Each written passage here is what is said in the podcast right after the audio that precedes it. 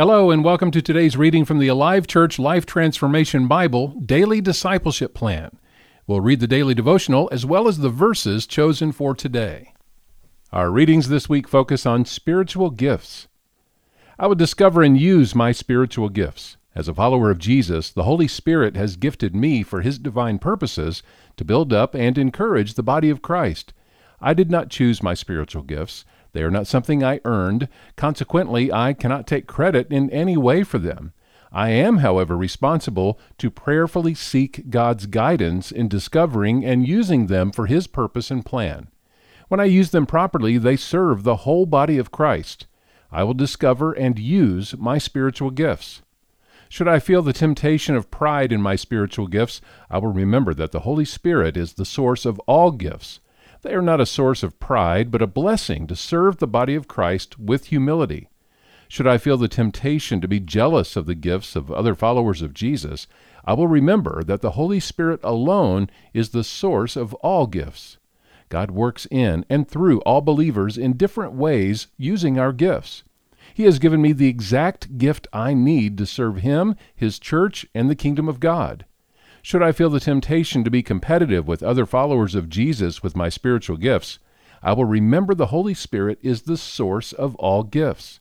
The gifts God gives are not designed to divide, but to unify the body of Christ.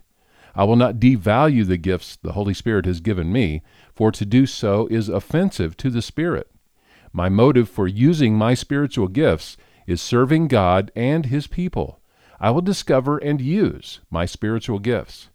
I recognize that outside of the body of Christ, His church, I cannot successfully live the purpose God has given me with His gifts. He did not give me His gifts to be used selfishly or in solitude. I recognize my need for the rest of the body of Christ and their need for me.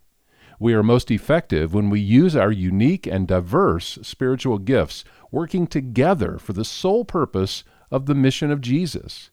In this way, my spiritual gifts unite the body of Christ. I will never allow my spiritual gifts to divide the body of Christ. I will instead remain focused on the one thing that unites us all Jesus. I will discover and use my spiritual gifts. Day two of our Bible readings from Spiritual Gifts. I have a spiritual gift. 1 Corinthians 12 7. A spiritual gift is given to each of us so we can help each other. Romans 12, 6 through 8. In His grace, God has given us different gifts for doing certain things well. So if God has given you the ability to prophesy, speak out with as much faith as God has given you. If your gift is serving others, serve them well. If you're a teacher, teach well. If your gift is to encourage others, be encouraging. If it is giving, give generously. If God has given you leadership ability, take the responsibility seriously. And if you have a gift for showing kindness to others, do it gladly. Exodus 31, 1 through 5, back to the Old Testament. Then the Lord said to Moses, Look, I have specifically chosen Bezalel, son of Uri, grandson of Hur, of the tribe of Judah. I have filled him with the Spirit of God, giving him great wisdom, ability, and expertise in all kinds of crafts he is a master craftsman, expert in working with gold, silver, and bronze. He is skilled in engraving and mounting gemstones and in carving wood. He is a master at every craft. Our memory verse, 1 Corinthians 12:11. It is the one and only Spirit who distributes all these gifts. He alone decides which gift each person should have. The real benefit of this reading plan comes from the action you will take because of it. Every day we encourage you to consider what areas of your life will benefit from this action and how will that happen? Find out more at alivechurch.com and have a great day.